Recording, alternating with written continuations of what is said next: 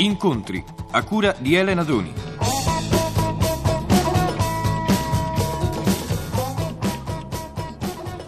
Oggi la mia bobina ha registrato un incontro con un personaggio di ieri che sta tornando alla ribalta proprio in questi giorni, Bruno Martino. Bruno Martino negli anni 50 lo chiamavano il re del cheek to cheek o anche il re del night. I suoi cavalli di battaglia erano brani lenti, avvolgenti come carezze, ispirati alla sweet music americana che gli italiani scoprirono dopo la guerra. Proprio degli anni difficili e pieni di entusiasmo del dopoguerra abbiamo cominciato a parlare. E Bruno Martino mi diceva che allora chi faceva musica si comportava ben diversamente dai ragazzi di oggi. La prima cosa che fanno è quella di dire, mi spiego, quanto guadagnerò, che cosa farò, cioè che cosa mi porterà la musica che faccio. È un po' questo il discorso, il, il, la partenza. Mentre invece noi non si pensava, si suonava e basta. Tutte le altre cose erano in più, se venivano bene, se non venivano era la stessa cosa identica. Anche perché penso erano anni nei quali eh, quel tipo di musica non solo non poteva portare denaro, ma poteva solo portare guai, no?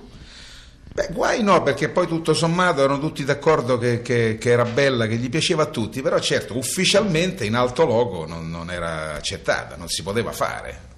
Ecco, infatti questo qua ci ha portato poi durante eh, l'occupazione tedesca di Roma ad un atto di protesta vero e proprio, e importante secondo me, anche per l'età che avevamo noi, eravamo tutti sui 18-19 anni, è stato quello del famoso concerto clandestino jazz, cioè abbiamo contribuito anche noi in piccola dose vero, a quello che era la resistenza ai fascisti.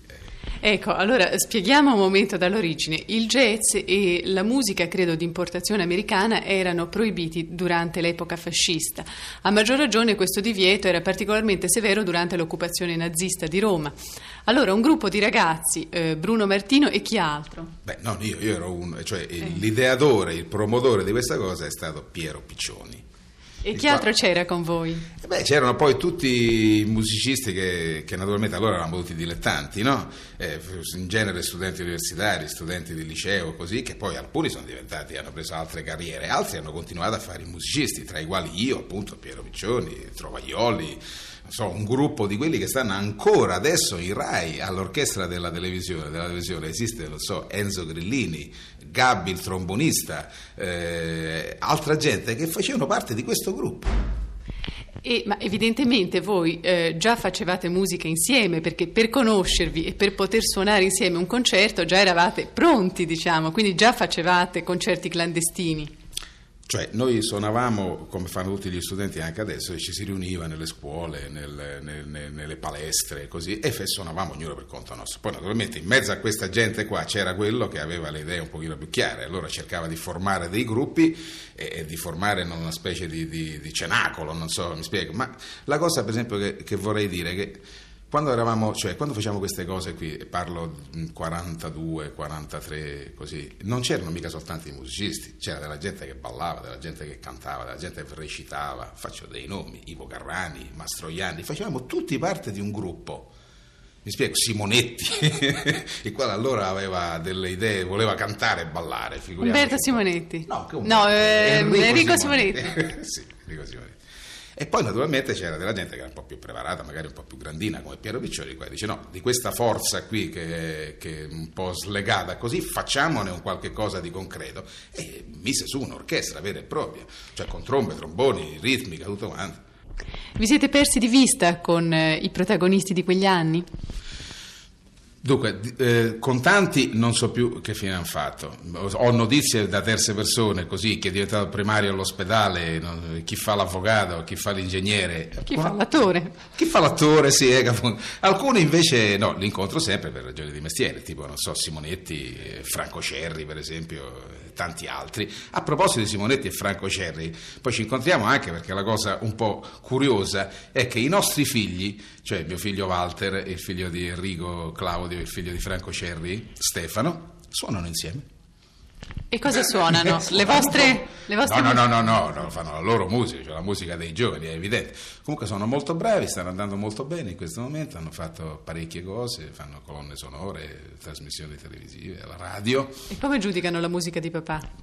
Non gliel'ho mai chiesto, loro non me l'hanno mai detto, ma penso positivamente perché non vedo perché dovrebbero giudicarla male. Torniamo a quel famoso concerto clandestino, come andò? Andò benissimo perché c'era tantissima gente, tutti con una paura pazza di essere scoperti naturalmente. Dove lo avete fatto? A Piazza Sedra. Ma eh, in un locale chiuso evidentemente. Sì, sì, era una sala che ci avevano messo a disposizione della gente, così, perché eravamo tutti agganciati con Beh, e i biglietti d'invito co- come andò? Si era passata la voce, immagino. Si era passata la voce, erano sempre gli stessi, a, a, diciamo così, amatori di jazz che ci trovavamo sempre in mezzo eh, così ai piedi quando suonavamo, che stavano lì, ascoltavano e poi formarono il pubblico, ci sono state, non so, 200 persone. E quale fu in quell'occasione il pezzo che ebbe maggior successo? Ah, questo non me lo ricordo. Non me lo ricordo perché facevamo quasi tutti dei brani jazz. E l'orchestra grande, erano i classici americani. Così. Si poteva parlare già di jam session? Beh sì, jam session è cosa che è nata con il jazz, perciò, cioè la jam session, eh, cioè in quel caso la jam session no, perché cioè, i pezzi erano organizzati, mi spiego, cioè, la, si intende jam session quando dei musicisti si incontrano e non hanno prestabilito niente, un po' come me e lei adesso che stiamo qui a parlare di cose che non sappiamo come vanno a finire, e questa è la jam session. Se invece ci fossimo messi d'accordo prima su quello che dovevamo dire, allora era un concerto, cioè era una cosa prestabilita. Non c'è niente di peggio che mettersi d'accordo. A me sembra meglio andare avanti sull'onda dei ricordi di Bruno Martino. Dunque, dopo il periodo clandestino eh, ci fu la liberazione. Eh, gli americani, l'euforia, la cioccolata, la prima cioccolata e naturalmente immagino anche i primi dischi di jazz. E Bruno Martino in quell'occasione proseguì sulla sua strada di innovazione, perché quegli, in quegli anni lì era indubbiamente innovazione, e suonò nei locali. Ecco, che locali erano? Dunque, prima di tutto noi eh, quando avvenne la liberazione ah, entrammo in radio con l'orchestra di Piccioni, la famosa 013, e intanto avevamo un punto, come dire, fisso, no? Così, e lavoravamo il mattino, soltanto in diretta sempre, quelle trasmissioni le facevamo. Il pomeriggio e la sera eravamo liberi di andare a suonare dove volevamo. E dato che l'orchestra era un po' grande, poi c'erano tanti musicisti, ci dividevamo in gruppi Va bene, perciò il gruppo che faceva parte di me, che poi si chiamava i 7 della 013, abbiamo lavorato in parecchi locali di Roma, facevamo, lavoravamo per le truppe americane, per esempio per le truppe alleate, Canadian Club, non so, gli aeroporti, le caserme e così. E com'erano quelle serate? Tutti sbronzi, immagino, no? Ma, cioè, alcune andavano bene, altre finivano abbottigliate perché litigavano sempre, erano un po' turbolenti. Quali erano le canzoni di quegli anni? Beh, erano le canzoni di Porter, Kern, Gershwin, le canzoni americane, insomma, gli standard, quelle conosciute. Vogliamo accennare un momento su questo pianoforte? Io ho un pianofortino un po' stonato, eh, comunque ci, ci proviamo. Per esempio, non so, I in the mood for love, no?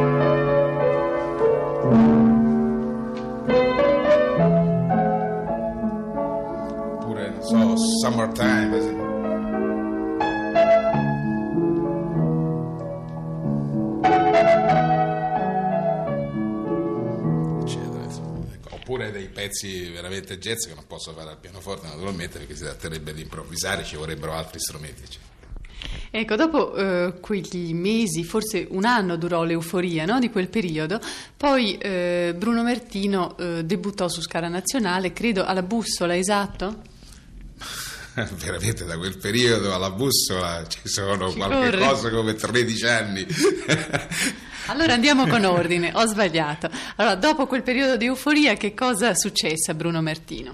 Ma niente, mi sono, cioè, mi, prima di tutto mi sono convinto che potevo fare il professionista, cioè suonando. Oh, parliamo sempre di Bruno Martino che suona, perché io non pensavo minimamente a cantare a quei tempi, sia ah, no? ben chiaro. Eh. Ecco, ma ehm, torniamo ancora indietro, disordinatamente, sempre sul filo dei ricordi. Bruno Martino... Flashback. Eh, flashback. Bruno Martino, ragazzo romano, eh, che faceva? Studiava? Eh, eh dove, era, dove, era, avviato? Dove la portavano i suoi studi? Ah, fa diventare maestro, io facevo le magistrali, però dato che mio padre era un appassionato di musica, e, mm, così mi disse se, se tu impari un po' di solfeggio ti compro il pianoforte. E io dai lì a studiare il solfeggio fino a che poi mi disse, bene, ne sai abbastanza, adesso ti compro il pianoforte. Parlo di, avevo 6-7 anni. Perciò facevo contemporaneamente la scuola, che era la cosa importante e necessaria, così poi per un non so dove sarei potuto arrivare, se al diploma, all'università, boh, non lo so. E il pianoforte che era puramente per divertirsi, cioè era un, la famosa arte che si insegnava a casa per tenerla lì, metterla da parte. Ecco, io l'ho messa da parte. Una domanda curiosa. Eh, già suonava in piedi, perché ecco, lo dico tra presi per chi non lo sa, Bruno Martino è stato il primo in Italia che ha suonato il pianoforte in piedi, la cosa fece scalpore a quei tempi, no? No, no, suonavo seduto, il fatto del pianoforte in piedi è nel secondo tempo perché io vidi l'orchestra, la, la, come si chiama? Eh, i Cuban Boys, le Lecuona Cuban Boys, no? i quali suonavano tutti in piedi e anche il pianista suonava in piedi. Ora, eh, allora pensavo, ho pensato anch'io che era bello vedere, cioè, dal punto di vista mh, eh, visivo, cioè un quartetto di, di, quattro persone che stanno in piedi a suonare e uno che invece sta seduto. Detto, Poi tra le altre cose devo dire anche questa, che suonare in piedi, e allora noi si suonava 6-7 ore per sera, non è mica come adesso, eh, è molto meno faticoso che suonare seduti. E come mai questo? Eh, perché sì, perché uno quando sta in piedi si muove tutto e i muscoli agiscono così, è meno faticoso. Invece stare sei ore seduto, impostato in quella maniera, con la schiena curva, è terribile. Allora, eh, siamo già arrivati al Bruno Martino cantante o ancora no? Cioè, come decise di cantare? Io non ho deciso niente, veramente io sto pensando che nella vita io non ho deciso niente, hanno deciso sempre tutti gli altri di cosa devo fare. No, io ho messo su un'orchestra che ha cominciato a godere dei favori, i favori così del, non, non, dico del pubblico, ma perlomeno di, di, degli uh, aficionados, chiamiamoli del jazz. Di, che anni erano? Eh beh, tutto l'arco che va dal, dal 46 eh, fino al 52-53. Ancora però io non sono riuscita a sapere com'è stato che Bruno Martino pianista è diventato Bruno Martino cantante. Ecco, perché Bruno Martino aveva l'orchestra e aveva anche un cantante e se lo portava in giro per il mondo dove giravamo. e un giorno questo cantante è sparito, è andato via. Allora io sono rimasto... stufato? Era un non cattivo so, padrone? C'erano delle... No, aveva delle ragioni sentimentali, non so qualcosa di e siamo rimasti senza cantante. Era impossibile trovarne uno sul posto né far venire uno dall'Italia. E gli altri musicisti mi hanno detto: Che facciamo qui? O rinunciamo al contratto oppure qualcuno deve cantare. E hanno guardato tutti me fisso. ho detto: Io? Perché io? Dice, perché sei l'unico che canticchia così. Cioè. Vabbè, allora ci provo per salvare il tutto. E, e si è buttato? Eh, oh, si sono buttato. Ho cominciato a cantare e è andata bene.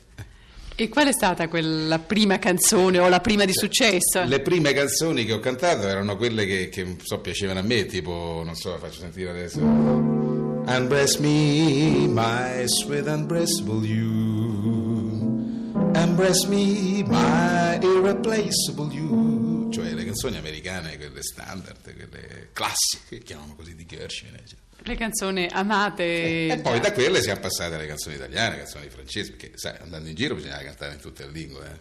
Eh. Ecco, dove avvenne questo debutto canoro? No, il debutto canoro era in Grecia, era a Matene a lavorare. Poi invece i dischi li ho fatti, i primi dischi stranamente come cantante che hanno avuto successo sono stati in Danimarca.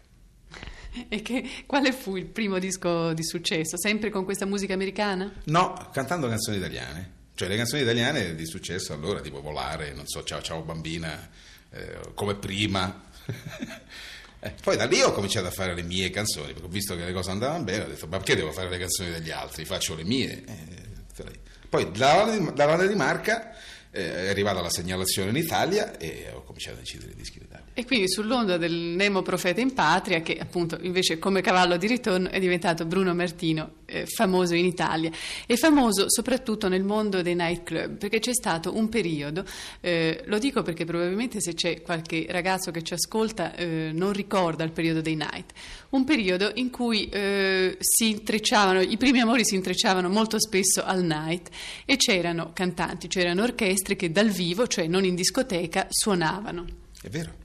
E cioè il night era proprio questo, cioè una sala nella quale si riunivano delle persone più o meno giovani e dove si, ci si conosceva e più che altro si ballava. Ecco, si conversava ballando, cosa stranissima che oggi non si può più fare, perché con la musica, l'intensità della musica che si adopera adesso nei, nei locali, non so come faranno a parlare, io non ci riesco per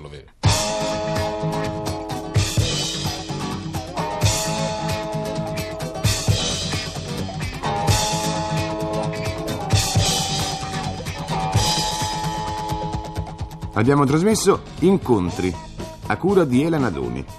È intervenuto Bruno Martino.